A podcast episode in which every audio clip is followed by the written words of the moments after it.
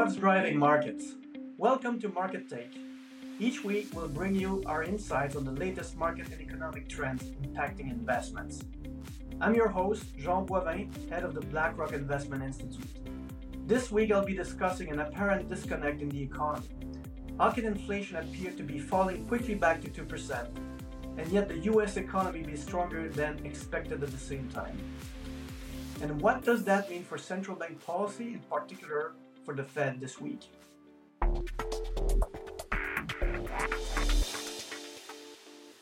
The surprising fall in June US core CPI inflation was clearly good economic news. As we've seen throughout this year, these can fuel a bullish market tone for some time. Treasury yields slid and stocks climbed after the CPI data on hopes growth would hold up and inflation come down. But the soft landing hopes still needs to confront an important disconnect. How can inflation be falling rapidly to 2% if at the same time the economy is strong, even stronger than expected? There's a perception that growth is strong, but the reality is that the US economy has barely grown over the last 18 months, and that is despite historically tight labor markets and strong consumption. The inflation story is also more complex we are seeing the combination of one, a shift in consumer spending from goods to services, and two, the pressures from the tight labor market. The first is finally spurring the, the expected goods deflation. Yet, the flip side is persistent services inflation exacerbated by ongoing wages pressure from the labor market tightness. The result of all this is a roller coaster trajectory over the next quarters for inflation before it likely settles closer to 3%.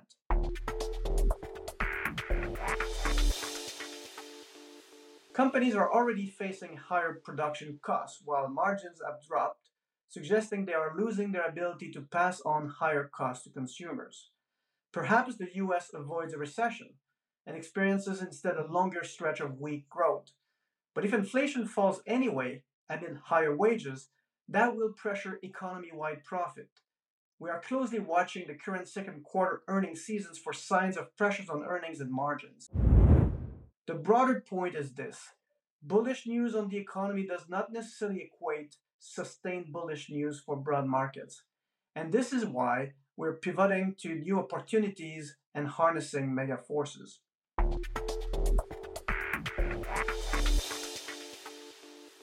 Soft inflation data has rekindled hopes for rate cuts in 2024, even as central banks are to hike again this week as they remain in inflation fighting mood.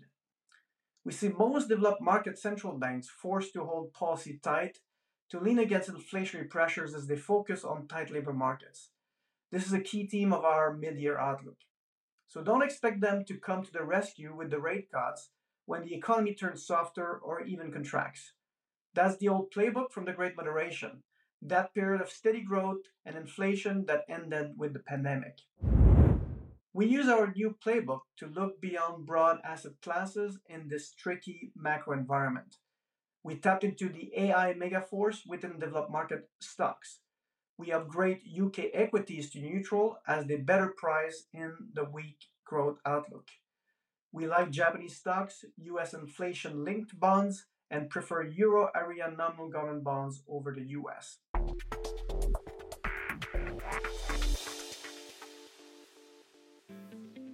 For details, read our weekly market commentary. Go to www.blackrock.com slash weekly dash commentary. Thank you for tuning in. If you've enjoyed this episode, subscribe to Market Take wherever you get your podcasts. This material is intended for informational purposes only and does not constitute investment advice, a recommendation, or an offer or solicitation to purchase or sell any securities, funds, or strategies to any person in any jurisdiction in which an offer, solicitation, purchase, or sale would be unlawful under the securities laws of such jurisdiction. The opinions expressed are as of the date of publication and are subject to change without notice. Reliance upon information in this material is at the sole discretion of the listener. Investing involves risks. BlackRock does and may seek to do business with companies covered in this podcast. As a result, listeners should be aware that the firm may have a conflict of interest that could affect the objectivity of this podcast. For more information, visit blackrock.com forward slash the bid.